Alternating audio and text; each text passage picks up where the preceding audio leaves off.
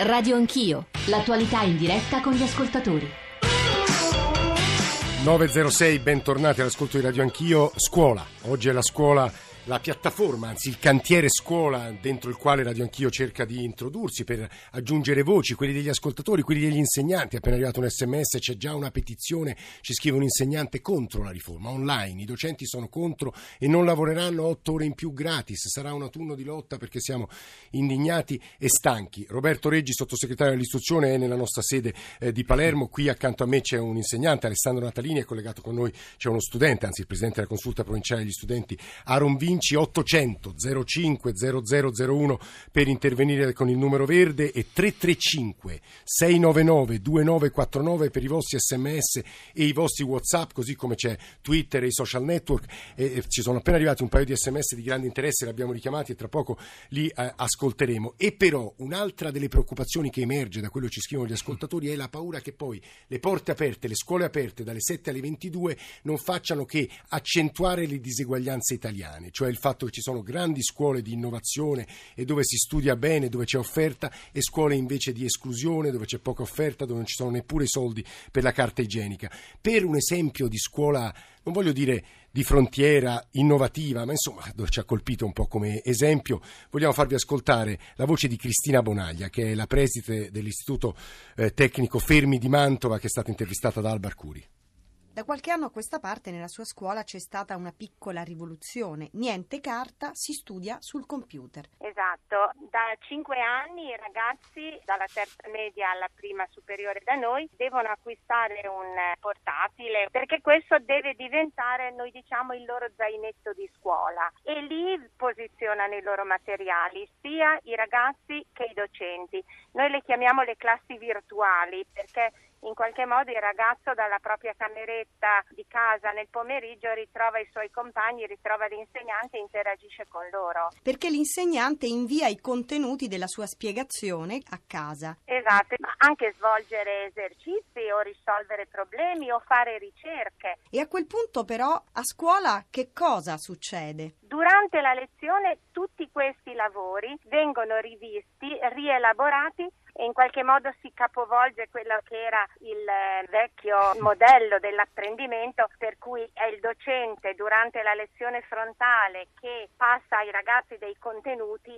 che poi loro a casa rielaborano. Qui si capovolgono i momenti, quindi prima c'è il lavoro personale del ragazzo, poi c'è il lavoro cooperativo a scuola. Credo che tutti abbiamo provato anche da studenti cosa significa imparare per l'interrogazione o per la verifica e dopo due giorni ricordarsi il 50% di quello che avevamo studiato oppure invece fare una ricerca personale sono le nozioni che non si dimenticano più. Chi è che acquista il computer? La scuola o la la famiglia? Vengono acquistati dalle loro famiglie al primo anno a fronte di non acquistare i libri di testo. Ma a questo punto i libri scompaiono completamente? No, sicuramente no, noi crediamo moltissimo ancora nel valore del libro cartaceo. I libri cartacei li diamo noi, li diamo in prestito ai ragazzi, quindi le famiglie non li devono acquistare.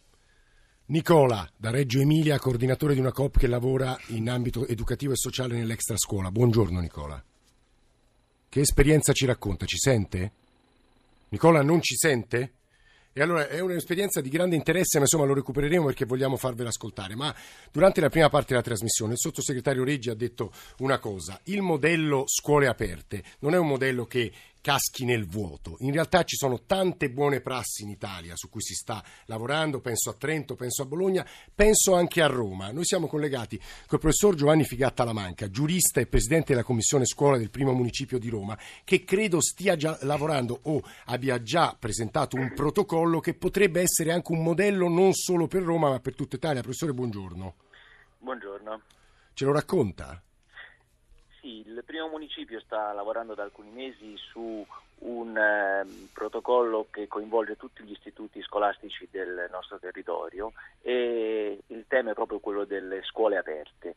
E, in realtà questo dialogo con le scuole è passato attraverso la costituzione di una conferenza interistituzionale, ma il primo tema che andremo a affrontare proprio questa settimana sono le linee guide del progetto Scuole Aperte. Scuole aperte tutto il giorno, scuole aperte anche nei giorni non scolastici, scuole aperte al territorio perché e c'è un fortissimo bisogno di rilancio della scuola e questo rilancio non può più passare oggi per il vecchio percorso della scuola come servizio di cui la cittadinanza è semplicemente utente. La scuola deve diventare una parte integrante della comunità. Esempi di questo genere ne abbiamo molti nel nostro territorio, con vari percorsi, con vari eh, modelli o modalità alternative, vanno messi a sistema e vanno rafforzati.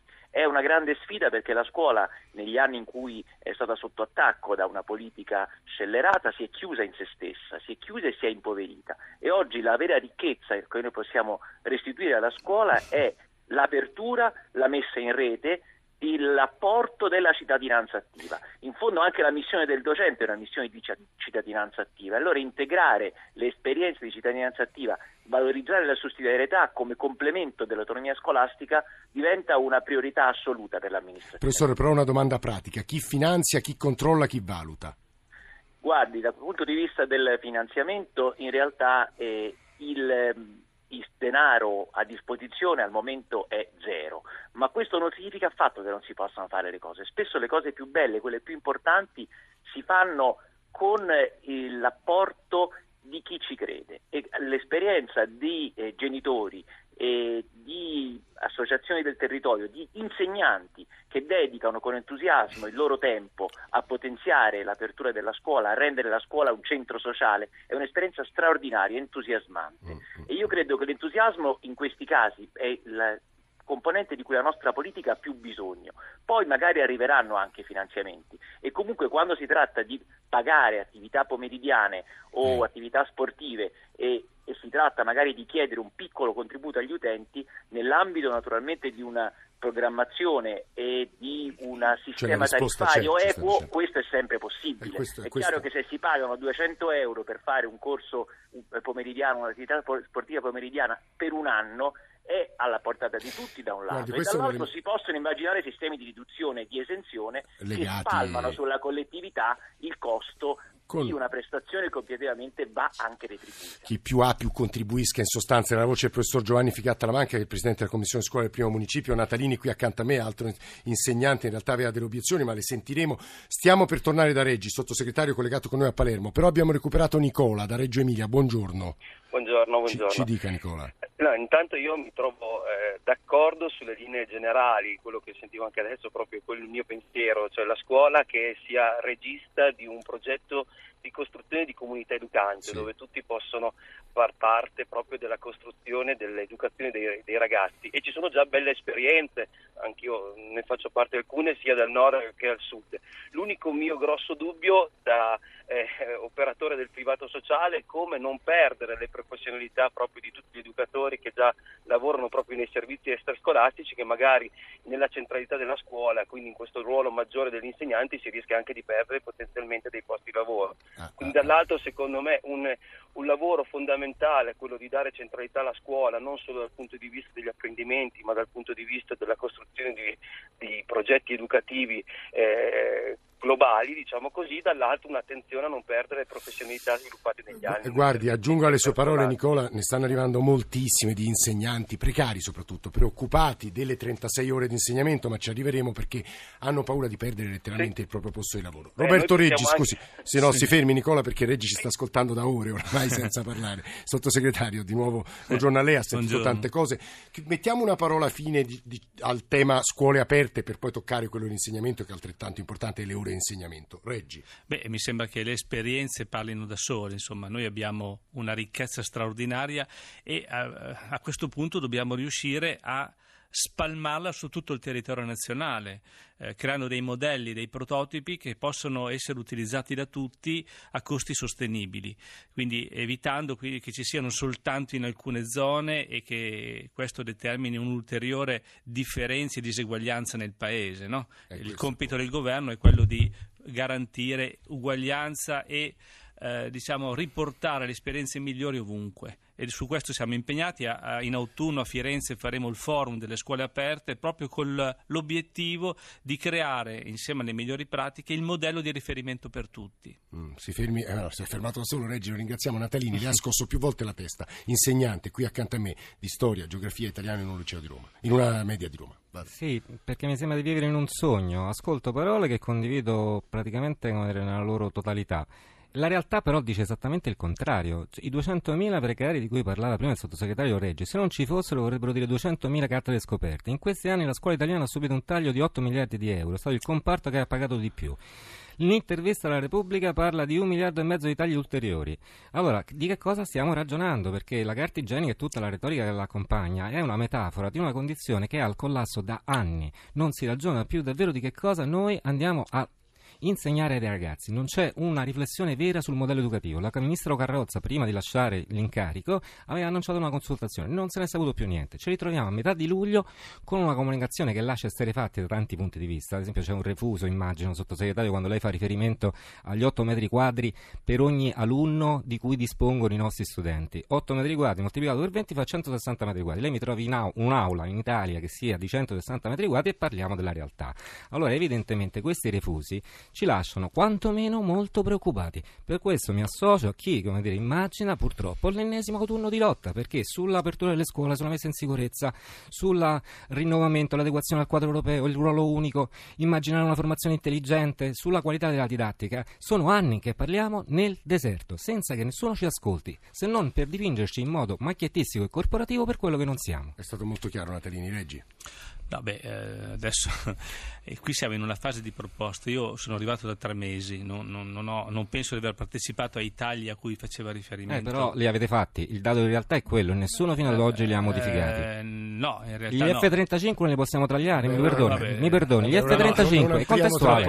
Allora, No, no, eh, eh, sono insieme, o vogliamo una scuola di pace Sì, e aboliamo gli, eh, gli F-35 d'accordo. oppure ragioniamo di torneremo a chiacchiere. parlare anche di, Però, di F-35, eh, radio anch'io, siamo sottosegretario. Eh, ma vanno insieme. Siamo in una fase di costruzione di una proposta a cui chiediamo a tutti di partecipare, non l'abbiamo ancora definita, per Magari. cui eh, faccio fatica anche a capire le opposizioni a una proposta che non è ancora definita. Prima definiamola e poi, eh, per carità, ci saranno anche pure le opposizioni, ma prima definiamola insieme. Eh, mi sembra che il metodo eh, più aperto di così eh, è difficile. No? Allora, intanto chiariamo alcune cose, alcune eh, diciamo, questioni che sono ah, state scritte da Repubblica, per esempio tagli di un miliardo e mezzo, io personalmente non l'ho mai detto, no? Eh, per cui sono Quindi state smentisce, assolutamente, assolut- non si parla di tagli di un miliardo e mezzo, n- per carità, no? Eh, 8 metri quadri si intendono, è, è il, è il calcolo esatto se noi consideriamo che ci sono circa 43.000 edifici scolastici in Italia, sono 64 milioni di metri quadri, diviso 8 milioni di studenti, fate, eh, io, io sono ingegnere ma non serve essere ingegnere, sono 8 metri quadri a testa, sono compresi anche i corridoi, i bagni, tutto quanto, è il calcolo che si fa normalmente, tenete presente che... No, eh, aspetta, no, lasci finire. eh, Eh no, no, per perché dire- viene fuori un eh. edificio di due, di due chilometri, che- di No, due chilometri, sono- mi eh, perdoni. sono- Ma di che cosa se- parliamo? Abbiamo classi pollaio, l'ha detto lei prima. Allora, se lei eh, non ci crede... eh, Io ci lavoro. Allora, 64 milioni di metri quadri sono eh, la superficie occupata dalle scuole italiane complessivamente.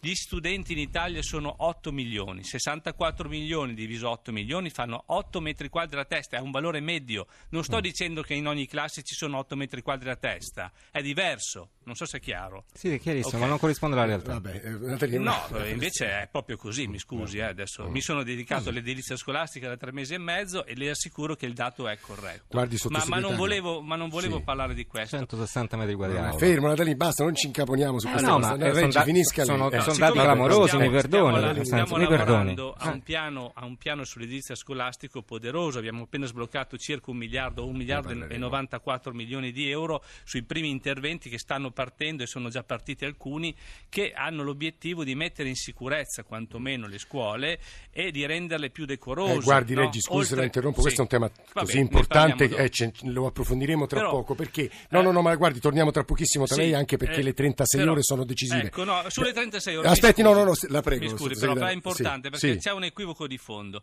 Nessuno ha mai parlato di 36 ore di insegnamento. La- le ore di insegnamento rimangono costanti nella proposta, 18 ore di insegnamento per le secondarie, 22 per le primarie e 25 per l'infanzia non si modificano. Sottosegretario, una parola di chiarezza su questo, lei aveva cominciato a accennarla. Sì, eh, accennarla dicendo che non stiamo parlando delle ore di insegnamento, che quelle rimangono costanti, dicevo 18 ore per le secondarie, 22 per le primarie e 25 per le, per le scuole di infanzia.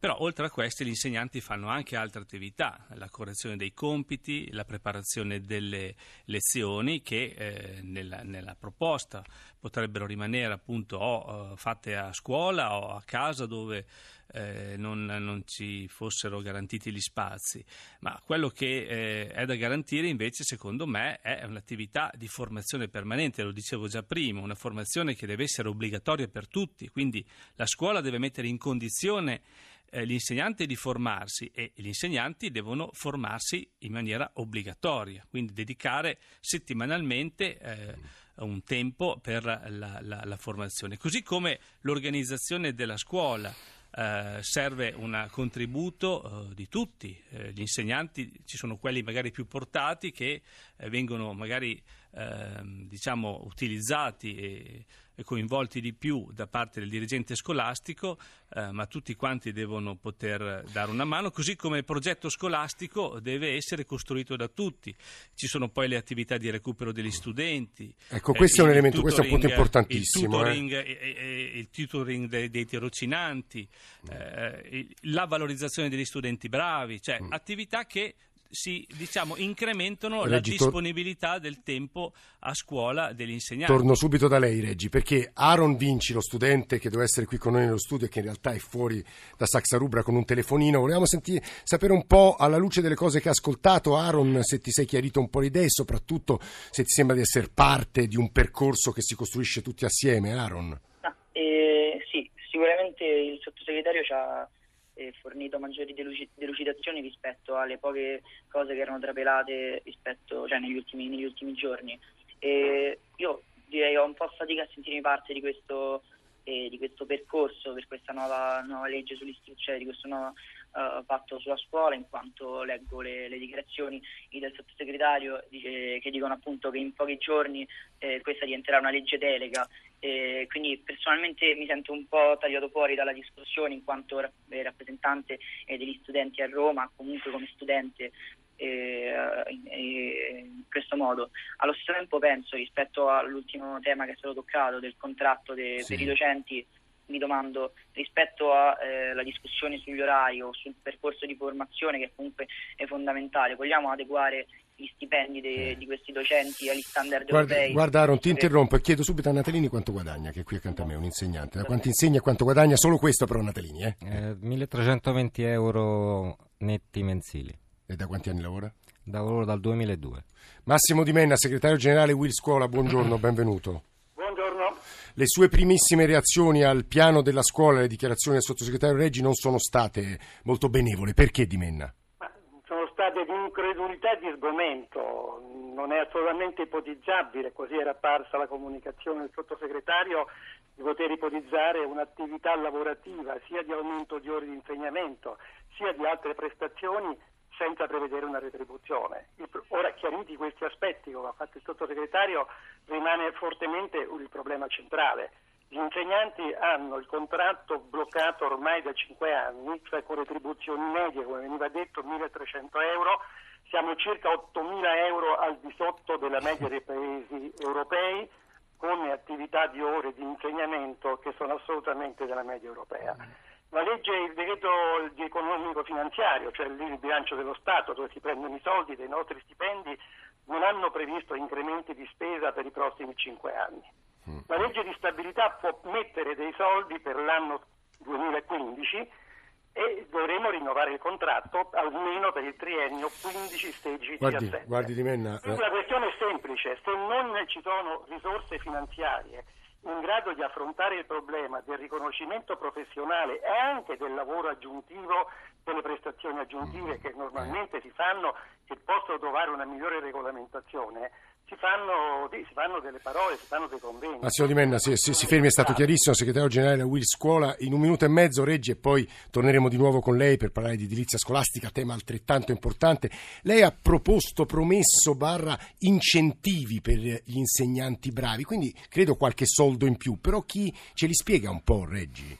Beh, stavo dicendo, tutto questo, diciamo, eh, attività che devono essere fatte all'interno della scuola per migliorare il progetto scolastico nella sua uh, complessità, eh, hanno bisogno di contributo degli insegnanti che eh, a questo punto devono essere valutati non soltanto sull'anzianità, come avviene finora, perché questo è l'unico elemento di valutazione e di eh, incentivo. Ma sull'impegno, lei dice. Ma anche sull'impegno aggiuntivo e su questo gli avanzamenti di carriera, gli incentivi economici devono essere proporzionali. Ma chi no? sarà il preside a decidere chi premiare? Beh, diciamo che anche, anche su questo, no? il preside, secondo me, si chiama dirigente sì, scolastico, dirigente deve assumere la sua responsabilità, perché eh, in tutte le professioni il dirigente è quello che eh, diciamo, valorizza e eh, eh, valuta i propri collaboratori. È chiaro che la, la, scuola è una realtà più complessa eh. e quindi ci sono gli organi collegiali che eh. hanno un ruolo. Quelle... Leggi, posso chiederle di fermarsi un secondo? Sì. Riprendiamo proprio da, da questo punto sì. tra pochissimo che è veramente importante.